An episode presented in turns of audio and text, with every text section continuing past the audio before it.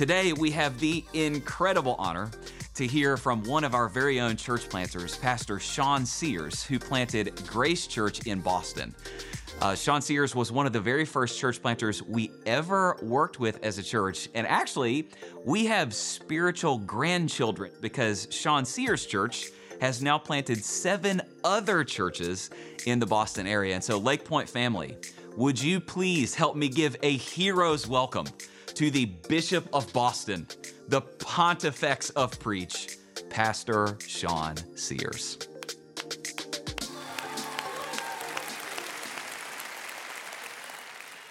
It's an honor to be here. Uh, he left off a couple of things I wrote down for him to say, uh, but I'll, I'll, forgive him for that. Um, I, I, I, love your church. I, love your pastors and your staff. And I know that it, it's probably common for guest speakers to say that their church wouldn't be uh, where it is now without you guys, but it's, it's literally true in, in, our, in our case. Uh, I moved to Boston to be a professor at a college and only did that for a few years before I realized God did not put me here to be an academic. Uh, ADD and, and academics don't go together very well. I've got it really bad. I got squirrels running around in my head all the time.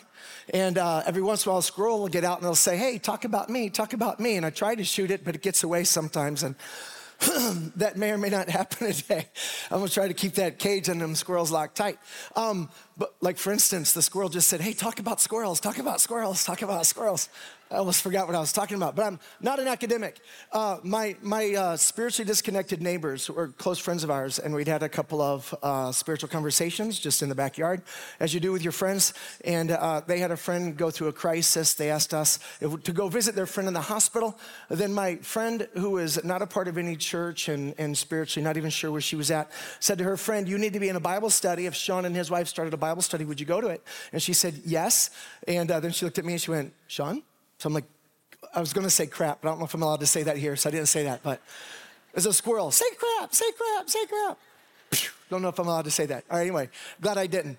But, um, sorry. uh, something about squirrels. I don't know where I was at. Oh, so I was like, oh, I guess we're starting a Bible study. So uh, that that that that was in the the spring of 2005, and I hadn't met you guys then, and. Uh, I was from a, a smaller network, and, and it was just kind of like a just get to 100. And, and, and, we did. We got to 100 people. It took us about four years, but most of my friends were still spiritually disconnected from God. And I knew the goal of a church isn't to get to the place where they can pay their own bills. The goal of a church is to help everybody who lives within their vicinity to have an opportunity to know and to follow Jesus before they enter eternity and see Him without having have become a follower of Him. So uh, I went to uh, a church planters conference in Orlando. I met one of your staff pastors. Uh, his name is Rick Burge, and he said, We're not going to partner with you. And the network I'm from, that just meant $50 a month, right, as a support check. And I was like, I don't, I don't need your dumb partnership. I just need somebody to tell me what to do. And uh, so he said, uh, You know, we're not going to partner with you. I said, Well, that's, that's fine. But if I called you every once in a while, would you just answer questions? He said, Yes. And then all I did was everything he said to do and 100 new people started following Jesus at Grace Church. And then he goes, All right, now I'll introduce you to the pastor. And then uh, your staff, uh, like your youth staff has coached our youth staff, your worship team has coached our worship team, our executive pastor has been coached. Like, you guys don't just give money, you give your time, like, you give yourselves. Uh, and when you, as a, a member of this church family, give to God through this church, you're not just throwing money into a pot right? Like, yeah, there's electric bills and stuff like that that need to be paid for, but your church creates enough margin um, that you guys are, are, are like leveraging those resources to make a difference in Boston. And so, um, starting with Pastor Steve and even now Pastor Josh, who might be like one of the smartest young dudes I've ever met. Holy cow. Like, I gotta be honest, you can clap for that. That's awesome when Pastor Josh became the next pastor, I was a little nervous for you guys. I'm just gonna be honest, because I don't think he shaves yet. But homeboy looks sexy though. Man, he looks good. And that white shirt, I was like, wow, you look good, bro. You look good. Um, anyway, but man, that dude's a ninja, right? And uh, you guys are killing it, and you ain't done killing it. And I'm, I'm just happy to I should probably start preaching at some point, but I just want to say thank you. Like I'm like there's if there's one not if there is one church that has made a bigger difference in our ability to connect with our actual friends and neighbors who are spiritually disconnected from God, and it's Lake Pointe. So I'm just incredibly grateful for each one of you guys, and that would be awesome to clap for that. All right. Um, how many guys think the, the world's going a little bit crazy? Raise your hand. The, girls, the world's going a little bit crazy. Raise your hand. How many guys say it's going a lot of bit crazy? Anybody? Who's sitting next to somebody crazy? We'll just see how far this goes. I don't know how far this goes. All right. Uh, so get this the 1970s saw our country go through a sexual revolution, a war, heightened awareness of racism, protests, riots, a presidential impeachment, economic crisis, oil shortages, skyrocketing interest rates, and political vision, division. Does that sound like any other time in history? That was the 70s. All right. Today we see our country in the same place a sexual revolution that makes even the non religious people uncomfortable, a war on terror that seems to finally be waning, heightened awareness of continued racism, protests, riots, presidential scandal, economic crisis, oil prices through the roof, rising interest rates, and political division. And homes you cannot afford any longer because of all them Californians driving the prices up. We're gonna add that in there too. I'm just. The only difference is that we got a worldwide pandemic as the cherry on top. This might be the first time that you've ever lived through something like this, but it isn't the first time the church has gone through something like this. The spiritual chaos of the 70s led to a spiritual renewal that produced the Jesus movement that brought some of the greatest evangelical influences of the 80s and 90s to faith in Jesus. It also ushered in a charismatic evangelical revival throughout the Catholic churches in the Northeast and some of the churches that we've planted up in the New England area are the answers to prayers that born again Catholics have prayed for over the, over the last 40 years. I believe that time is going to show that the chaos of the last, what, six to 10 years, depends on who you talk to. The last 10 years is going to lead to a spiritual renewal that may become the beginnings of a third great awakening. I honestly believe that the church was created for times like this right? Like in this, you can clap for that too. like I think your church is proof of that. Not everybody here votes the same party ticket, but we have more in common because of our relationship with Jesus than we don't because of our political differences, right? And we're not gonna let temporary American politics keep our neighbors eternally separated from Jesus either, right? Like this is the moment that the church was created for. So I have a question for you. What if God intended to use the men and women in this room as the catalyst for that great awakening? What would Jesus be looking for? I know what he'd be looking for. He'd be looking for individuals, families, and churches that were conformed to the image of Jesus. That's what God is looking for. So, what did Jesus do and who did he focus on? And that's what we're going to spend the rest of our time looking at in the Bible. So, if you have a Bible or a smartphone, you can open up the Bible app and go to Luke chapter 19. Now, in your own time, if you want, you can look at Luke 18, where Jesus makes, uh, meets uh, one super rich guy who, who responds poorly to Jesus. And in Luke 19, the very next day, he reads another super rich guy, and these two guys have completely different responses to Jesus. I've got a sermon on that that we're not doing today. We're just going to focus on, on the second, second guy. But Jesus is at the end of his ministry and he's on his way back to Jerusalem. He's already told Peter that when we get there, I'm going to be betrayed and, and, put in the hands of the Romans, and I'll, I'll, I'll, be crucified. And on the third day, I'll rise from the dead. Then Peter said, Well, then this is a horrible idea. Why are we going to Jerusalem? And that's when Jesus famously said, uh, Get thee behind me, Satan. So they're on that trip. And uh, I actually went to Israel one time in my whole life, and it was with you guys, with Lake Pointe. Uh, you guys went, uh, I, mean, I don't know how many years ago it's, it's been now. Uh, and so we drove by the city that we're going to be looking at. So when Jesus and his disciples were up in the northern part of Israel, around the Sea of Galilee, they would have traveled south along the Jordan River. And when they got down, even on uh, latitude or longitude, I don't know. I've, this girl's like, talk more about latitude and longitude, and I don't want to do it. I just shot him. See, I didn't even let him out. Um, then you, I did though a little bit, didn't I? He got a foot out, but I shot his foot and he pulled it back in. And the squirrel's like, keep talking about my foot, keep talking about my foot. Sorry. So then you start heading, you start heading west And then uh, as you leave the Jordan Valley and it, and it goes uphill towards Jerusalem, on the right hand side is the city of Jericho. Now, on the highway that everybody travels today, it's, you know, it's not through the city, it's, it's on the south side of the city so that you can get to Jerusalem quickly. But back in Jesus' day, they didn't have highways, so they would have walked through. I mean, to get to Jerusalem, he had to go through Jericho. And that's where we're at in Luke chapter 19, verse 1. Here's what it says Jesus entered Jericho and made his way through the town. And there was a man there named Zacchaeus. He was the chief tax collector in the region, and he'd become very rich. Now, raise your hand if you've ever heard of Zacchaeus. Anybody? All right, if you were raised in a Protestant church as a little kid, I know that you probably sang that song. Everybody, does anybody know it? Zacchaeus was a. There, there you go. And we, okay, stop, stop. You guys are like, no, let's keep singing. That's a squirrel in your head. I just shot your squirrel. Uh, uh, right, it was a wee little man, a wee little man was he. He's, he's, he's probably a man with dwarfism. He was, he was a small, very small guy. And uh, he was a chief tax collector. So if you were raised in church, or maybe even in the CCD, you've heard a lot of things talked about. Uh, when it come to the classes that you learned about the Bible, uh, you heard about the tax collectors, and they were always lumped in as the biggest sinners in Jesus' day. That's because they worked for the Romans, and the only way that they made money was by collecting more in taxes from their fellow Jewish people than what the Romans needed, and then they got to keep all of the rest. So they were hated. And the moment they, by the way, they weren't drafted into this job, they bid for this job at an auction. So Zacchaeus, who was a wee little man, and a wee little man was he, at some point in his life saved up enough money to purchase this position, to extort money from his fellow people, right? From his, from his, from, from the other, other, other Jews. What would cause a person to want that job?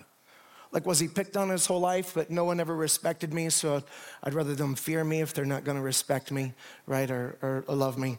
That made me, the squirrel that wants to jump out right now is from The Office. Do you want to be feared or do you want to be loved? And he says, I want them to fear how much they love me. Does anybody remember that quote at all? I should have killed that one because nobody knows that squirrel. But anyway, um, but that's Zacchaeus. He hadn't been to temple since he had this job. Like he was ceremonially unclean. He wasn't allowed to go to temple or to synagogue. So when he took this position working for the Romans to extort money from his fellow Jews, uh, he was making a conscious choice not only to betray his people, but to betray the God of his people. And this was something he willingly did, which is the reason why Jews of Jesus' day considered tax collectors to be at the bottom with like murderers and because they had betrayed and denied God Himself. Like they were, yeah, it was, it was a really, really, really big deal. So if there's one bad guy in Jericho, it's this guy, Zacchaeus. Uh, verse three. He tried to get a look at Jesus, but he was too short to see over the crowd. So he ran ahead and climbed a sycamore tree beside the road, for Jesus was going to pass that way. Um, I've never seen a little person not get to the front of the line. Like, I, I remember when I was a little uh, kid, I was seven or eight when we went to Disney World for the first time. And then you've got the, the Main Street, is it Main Street Parade? Or I forget the name of the parade that comes through several different times of the day. And um, I, my, my brother, my, I'm the oldest, so my, my brother, who's second, was on my dad's shoulder. My sister, who's the youngest, was, was my mom was holding her to see the parade, but I, I couldn't see because my parents don't love me and they weren't helping me at all. So I asked my dad if I could scoot up a little bit, and he said yes. So as a little bitty dude, you can, you know, weasel all the way up to the front. It's real easy uh, to get up to the front and uh, sit on the curb. Uh, now, the end of that story is that after the parade was over, I really did lose my mom and dad. I was lost. And they had told us when we got to the park that if you get lost, go find somebody with a name tag on. Uh, and that worked. And uh, they took me to a room uh, behind the candy store that was like completely decked out. Like it was like heaven for kids, man. It, like it was free ice cream. And like I never wanted to be found by my parents ever again. They showed up and I was like, I don't know them. I don't know them. Can I go back? Can I get some more ice cream with sprinkles? Um, yeah, so anyway, uh, but little kids can always get up to the front So, what's the reason? Like, he was little and he couldn't see, but why could he not get to the front of the, of the? I mean, it's essentially a parade. Jesus is walking through town, and word had spread. He's at the end of his ministry, so everybody knows who he is. So, the entire city comes out to see this guy that everybody's talking about. And then Zacchaeus is wanting to get to the front, and he can't. And I think it's because nobody would let him. He couldn't see over the crowd, but he couldn't get through the crowd either. Because, like, what are you doing here? Why do you want to see the holy man? I know you don't care about God. Get out of here. Right? This is the one time they actually have the power to stand up to him, right? Because this has nothing to do with the Romans. So he knows, well, if Jesus is walking down this road, I know where there's a sycamore tree farther down the road. Now, how did he know where the sycamore? Now, he lived there, obviously, but the sycamore tree has branches that start growing off the ground under two feet. So the branches aren't way up here. So this might have been the only tree a wee little man could have climbed. So that little detail is in there for a reason. Like he climbed up in a sycamore tree for the Lord he wanted to see, because it's also the only tree he could have climbed. He wouldn't have been able to reach the branches. So he, he knew where that tree was. Maybe he grew up climbing on that one. So he goes and he climbs up that tree because he knew Jesus was going to pass that way. Verse 5. So when Jesus came by, he looked up at Zacchaeus, which means that Zacchaeus had gotten high enough in the tree that Jesus can look up at him. And I've always wondered, sorry, this I was a youth pastor for 14 years, so these, these thoughts keep coming to my head. Like I just, he's in a man dress in a tree above everybody's head. I'm just saying, I hope he was careful. That's all I'm saying. Let's hope it's not a mini man dress. Right? Hopefully it was a, I mean, it was a robe, but you know what I'm saying. Like it's, like, dude, you're like way high in there. Sorry, that was inappropriate. This is another squirrel I should have shot. And so Jesus comes by and he looks up. You know, anybody else in the town who's like wanting to make a really good impression on Jesus, and maybe that's part of the reason why they wouldn't let Zacchaeus to the front of the crowd. I don't, I don't know. The Bible doesn't really go into any detail about why he could, other, he couldn't see over the crowd, but doesn't tell us why he couldn't get to the front. So he goes down ahead, and then Jesus stops the parade, and he looks up. So what does everybody else do? Every, if, right? Like if I looked up and went like that, what would everybody do? You'd, everybody would look where I was pointing. And so he looks up at Zacchaeus, and then everybody else looks up at Zacchaeus. And you know, half the people in the crowd are like, ah, oh, man, what an idiot. Like you're embarrassing all of us, dude. And then Jesus says his name, but there's nowhere in the Bible that indicates he'd ever been introduced to Zacchaeus.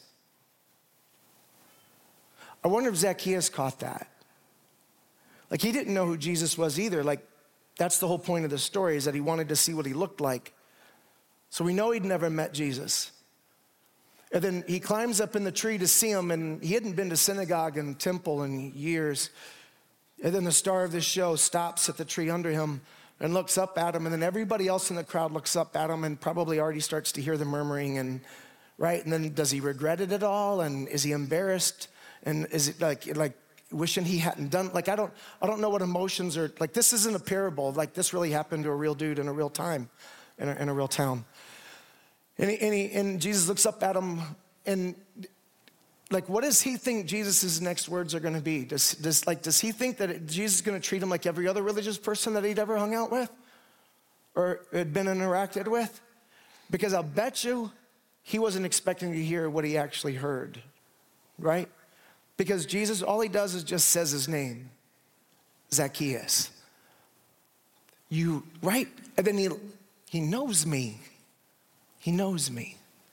Like it's one thing to know, right, like who a famous person is.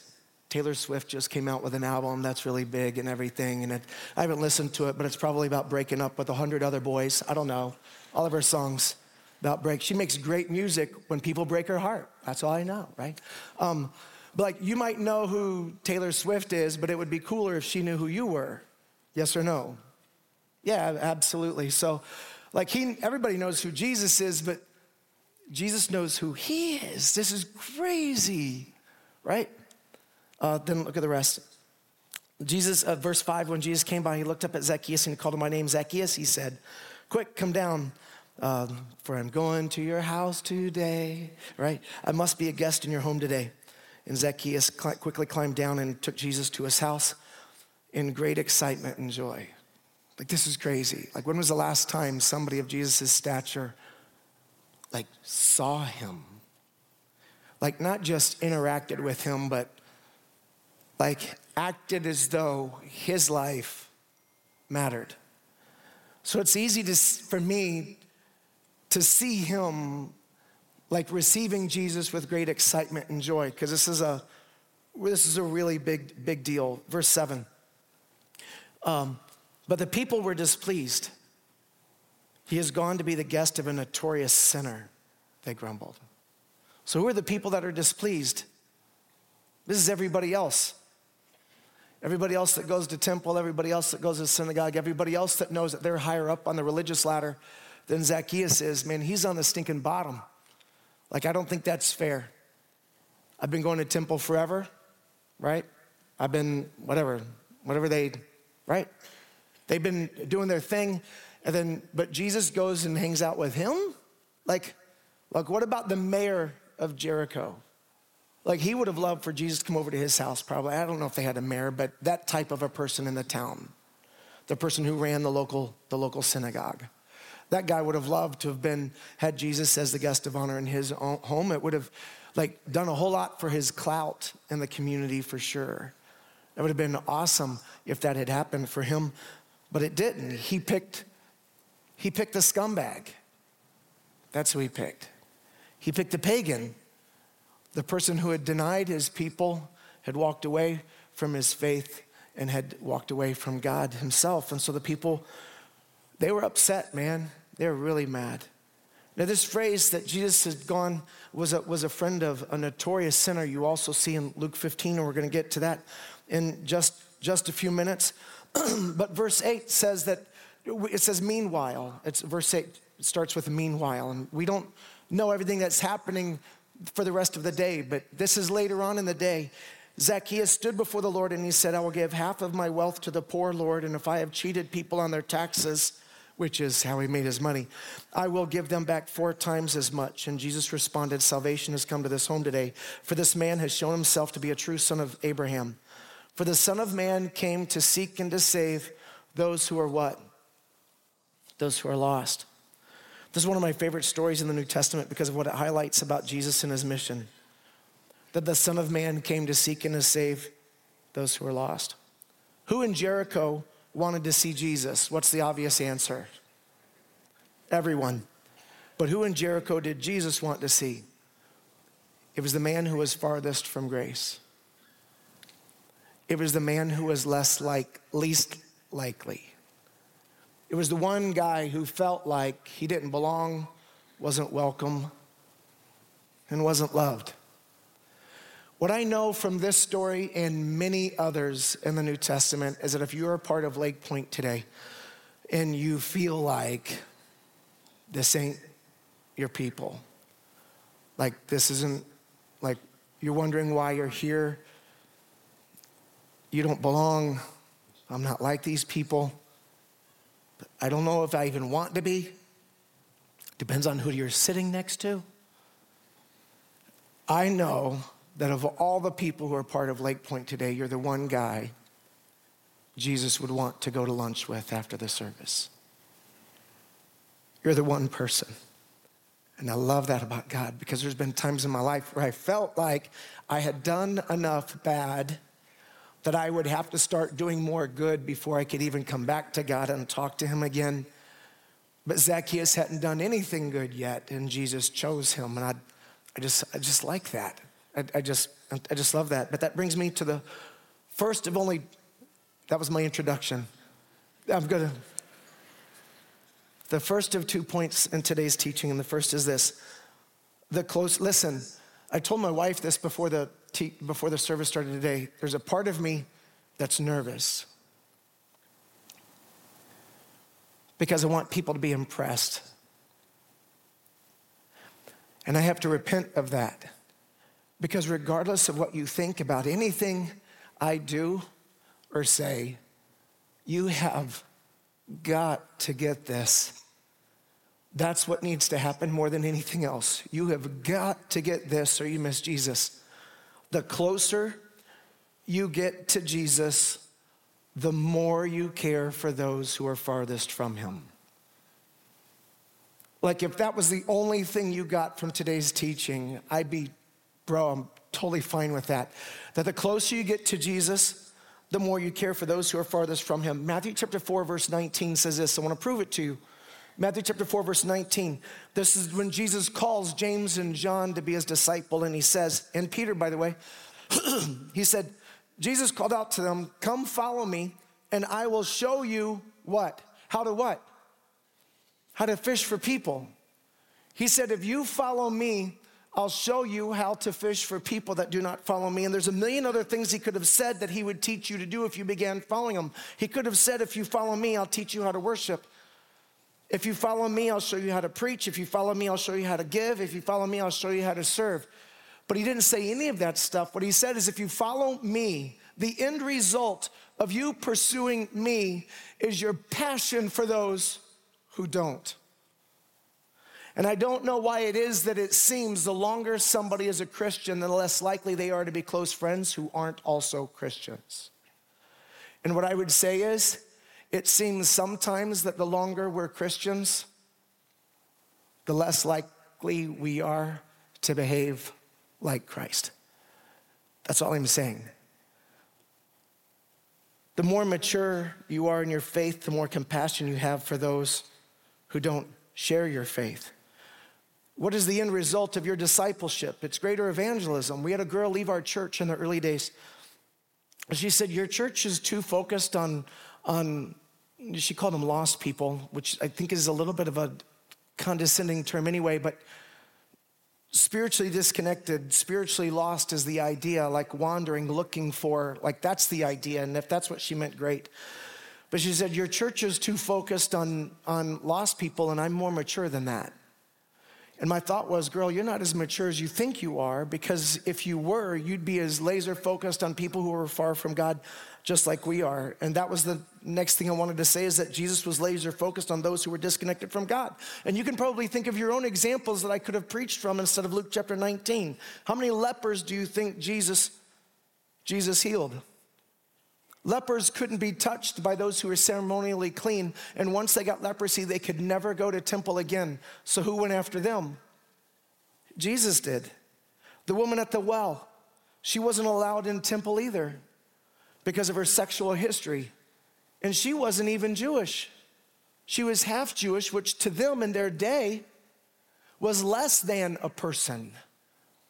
So Jesus crossed racial barriers right? To talk to a girl in the middle of the day at a well who wasn't even accepted by her own people. Then you've got the demoniacs. My first sermon I ever preached here, I got to preach on the two naked dudes. I don't know if you remember that. It was my favorite sermon ever. There's a story in the Bible about two naked dudes running through the forest. It's hilarious. It's, it's, it's an awesome story in the Bible. It's great. Oh, and when I went with you guys to Israel, we got to actually see where the two naked dudes ran at Jesus and the pigs jumped off a cliff and died. It was awesome. The palsied, the sick, the prostitute who anointed Jesus' feet, the other tax collectors, he even made one of them his disciple, Levi, right? Jesus was laser focused, like he hung with his crew, like he, he had spiritual backup. He had the 12 disciples that he was mentoring.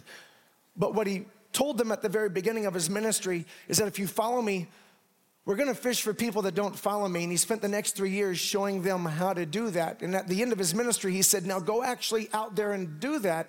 And what we did instead was we started getting together in closer and tighter circles and kind of circling the wagons to try to keep the whole world out. And we lost the whole point of being a devoted follower of Jesus. Luke chapter 15, verse 1 and 2, I told you I would mention this. Tax collectors and other notorious sinners often came to listen to Jesus teach. And I get to preach on this whole chapter, Luke 15, last time I was here, but I wanted to read the two verses again. But that made the teachers of the Pharisees and teachers of religious law complain that he was associating with such sin, sinful people. He's even eating with them, they said. They didn't have a problem with Jesus spending time with pagans if he was going to preach to them or make them feel bad about being pagans. But just eating with them or watching a football game as though he genuinely, genuinely likes them, like that's what they, that's what they didn't understand.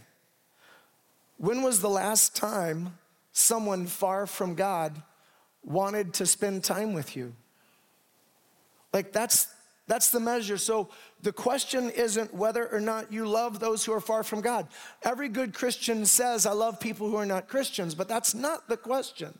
The question is if those who are far from God feel most loved by you.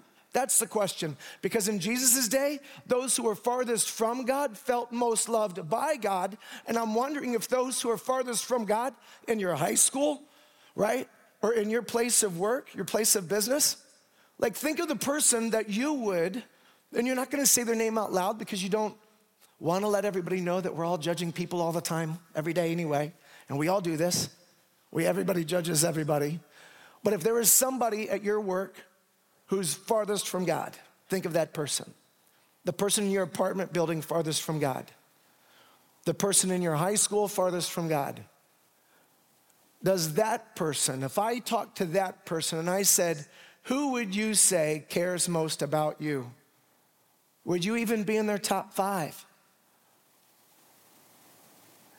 Because notorious sinners were attracted to Jesus' company because of the way he treated them. And I just think that it, we're called to be like that too. That those who are farthest from God should genuinely feel like we would give him the shirt off our back if we had to. And in theory, you probably say that you would. I'm just asking, do they feel like you would? Matthew chapter 11, verse 19, the Son of Man, on the other hand, feasts and drinks, and you say he's a glutton and a drunkard. And I told a friend that I met here at Lake Pointe that I'd throw this one in. But the Son of Man, on the other hand, feasts and drinks, and you say he's a glutton and a drunkard and a cigar smoker and a friend of tax collectors and other sinners. Because, like, there's somebody in your church that actually, on a Monday night at a cigar lounge, just started doing an open ended conversation about Jesus. Because he knew at a cigar lounge on a Monday night, he'd be most likely to bump into other dudes who probably wouldn't show up here. And half the people, half the people in that Monday night group are part of this church family now, regardless what you think about smoking cigars or not. I don't, that's not the, you're like, don't let that squirrel be the main thing in your head right now. The point I'm trying to make is, see that crazy? Like, and I'm not saying Josh should go to bars. Do you, Josh? But Jesus was called a drunkard. Like, think about that for a second. When was the last time you were ever accused of something bad? Because of the company you keep. Like, we work really hard not to be around the people that Jesus said that our faith was intended for. And I just think we need to reevaluate what we do with our time and who we invite over for football. That's what I think. I don't think that everybody that you hang out with should believe exactly like you or vote like you. And I, that's probably a really hard thing for me to say in this state. But, right? But it's, it's sorry, I got distracted. But that brings me to the, the second and the final point, and that's this the mission of the church is to reach those who aren't in it. Matthew 28 18, Jesus came and told his disciples, I've been given all authority in heaven and on earth. What do, I, what do I want you to do with my authority? Here's what I want you to do I want you to go and make disciples of all the nations. You're making a disciple out of somebody who's what? Already following Jesus in all the nations? No. Like all these nations that Jesus was talking about, all of these different people groups, these, these ethnic groups and different language groups and people groups all over the world, he said, This is intended for everybody. This isn't just for Jewish people. It's not just for Americans or, or Haitians or Dominicans or, or, or, or Brazilians. Like, this is for like whatever you are this is this is for everybody. But how are they going to know that unless you're the person who becomes their the friend of them? And jesus didn't spend all of his time preaching. He spent his time now jesus never got drunk we know that but he spent why was he called a drunkard? Because he was hanging out with people who were what? Drinking right? Billy Jane and I were at a Super Bowl party where everybody else was getting like lit, like trashed, and and uh, and I'm I'm a church planter, and I got trashed. And I'm just kidding. I didn't get trashed with him. I'm just trying to, you know, be a Jew to the Jew and a Gentile to the Gentile. No, I, I didn't do any of that because I know what the scripture says about being drunk, right? But but we get back in the car, and I, I, I Billy Jane and I were, I was like, that was a little bit, that felt uncomfortable for us because both of us are preachers' kids, and like we weren't, we weren't raised at going to parties where everybody was getting drunk. So uh, we were like, did we, did we leave too late? Should we have left early? What does this do to our kids and all, and all that kind of stuff? And, and, and, and, and I don't know. I mean, I, I have an opinion on that, but that's for another time. But I said to Billy Jane, the fact that we're having this conversation in the car, means that we're at least doing the kind of things Jesus would do if he had come to this party also. Like we're hanging out with the right people if those are the conversations that we're having to have. The theme of the entire Bible could be summarized as God's plan to seek and to save those who are lost. And that's what Jesus said his entire mission was. Verse, remember Luke 19 10? For the Son of Man came to seek and to save those who are lost. So if that was his entire mission and he told us to follow him, then shouldn't that be our mission also? Here's the reality everybody you know that is spiritually disconnected from God, if they live the rest of this life disconnected from God and enter eternity, they enter eternity the exact same way, disconnected from God. Like, stop and think about that for a minute. Everybody you know that is disconnected from God, if they don't find a way to reconnect to God through faith in His Son Jesus, before they enter eternity, then that decision becomes permanent.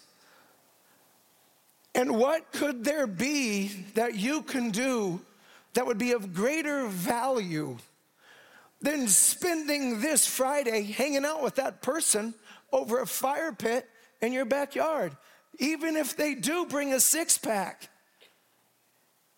Some of you guys are like, they don't need to, I got my own. I don't know. But the church isn't for Christians. The church is Christians, and we're for everybody else. And what I love is that I think, I think for the most part, your church gets this. Like when I hear about all the stuff that your church does for people with no strings attached, they don't have to come to your church to be blessed by your church. I just want to know if this is if this is the way you live your life personally. Lake Pointe is a great church, but your church hasn't arrived because you have 15,000 people in attendance or because you own buildings in multiple locations throughout the region. Because Lake Pointe shouldn't measure the success of its church by the number of butts in its seat, but by the number of our friends whose butts still ain't here. We don't get to 15,000 and pat ourselves on the back. Because look at us. Because you still have very close friends that really are going to spend eternity separated from God. Sorry, I didn't want to cry because people think that you're manipulating people when you do that, and I don't want to. So I'll make a joke about squirrels in a minute so that you know I'm not trying to manipulate you. But that's got to bother you. Sorry, I started thinking about the squirrel and I lost my place. The goal of this church isn't to get to 20,000. It's not to get to 55 churches started. It's not. Here's what I want to do. If you have a close friend or family who's disconnected from God, raise your hand. Keep it up for just a second. Look around the room. Lake Pointe will be done when there's no more hands raised at the end of that question. That's when you're done. So I want to close with three things that I think you can do personally to get better at becoming a part of the spiritual renewal that I really do believe that God's going to bring out of this short season of, I say short prophetically and wishfully, that it's a short season of chaos. The first thing that you need, and they all start with a P, by the way, because I was raised in a Baptist church, and if you give points, they have to start with the same letter. So the letter is P. So today's sermon is brought to you by the letter P. Anybody remember Sesame Street? All right. Churches are social constructs and reflect the social networks of its membership. And if you want a higher percentage of people who need Jesus in this church, you need a higher percentage of people who need Jesus at your barbecue. One way that you guys can love your local communities, as you heard in the announcements from uh, the lady who runs the bookstore, and then even from Pastor Josh here at Lake Pointe, is serving through your local ministry partners. There are several volunteer serving opportunities available. And to find out more, you can text the word missions to the number, that 20411 thing. You guys can text that. Like your church has opportunities already created, but some of these opportunities I think you're going to have to create yourself. You just need to start making friends with people that don't think like you. And it's really uncomfortable because all of us are attracted to people who are like us. But Jesus didn't do that, and you shouldn't either. There's probably something that you can do this week to be a blessing to the person that you thought of in your head when I asked who was the one who was farthest from God. And I think that's the thing that you ought to do to be most like Jesus this next week. Second, that was first thing is proximity. You need access.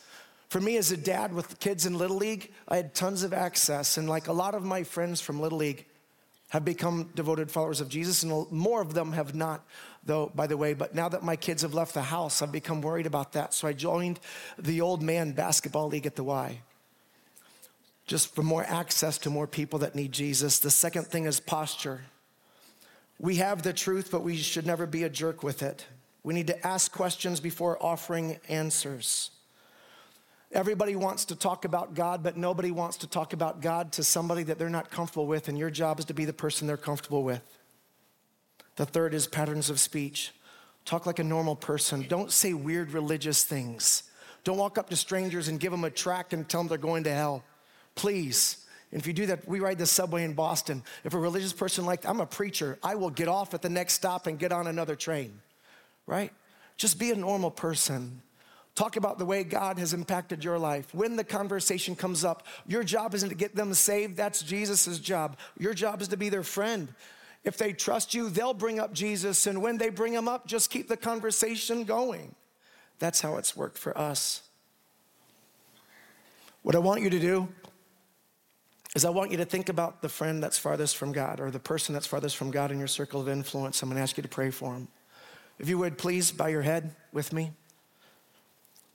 And I want you to think of a specific person that might not already be in your friendship circle. Maybe they already are. But think of the person that you would say is farthest from God. And I want you to pray for God to bless the stinking tar out of them. The Bible says the goodness of God leads to repentance. God, do great things in their life and let them recognize that it's you. Let them see me as a friend. Help me to find ways to just be cool to them this next week. Let me be the kind of person that those who are farthest from you feel most loved by. Would that person say they felt most loved by you? If not, why not? And fix it. Jesus prioritized time with Zacchaeus. Who is the spiritually disconnected person from God that you probably ought to prioritize your time around? This isn't convenient. You've already got your friends, and it doesn't include them, does it? So it's inconvenient. It's not easy. And it might even be a pain. But it's what Jesus would do. The whole point is to seek and to save those who are lost. Pastor Josh doesn't know your coworkers, he doesn't know your friends, he doesn't know your neighbors, he doesn't know your brother in law. You know who does know them? You. But if they never feel loved by you, then how will they ever know they are loved by God? God, I ask for your will to be done in our hearts. It's awfully comfortable for us to start grouping up with people that vote like us, think like us, uh, read the same books we read, watch the same news channels we watch, talk about the same things, and have the same lifestyles. God, help us to recognize that the whole point of following Jesus is to learn to be a fisher of those who don't. And you've put each one of the little boats of our lives in the middle of ponds filled with people that are disconnected from you. And God, they are the point of our lives. It's not me retiring early or comfortable. It's about me leveraging every opportunity so that everybody I know, love, care about, work around, or am in contact with gets at least one good chance to know you and to follow you before they meet you face to face and wish that they had. Dear God, use me to help them find you. That is the prayer, hopefully, from all of our hearts. And if it is, we pray this in Jesus' name, and we all say together, Amen.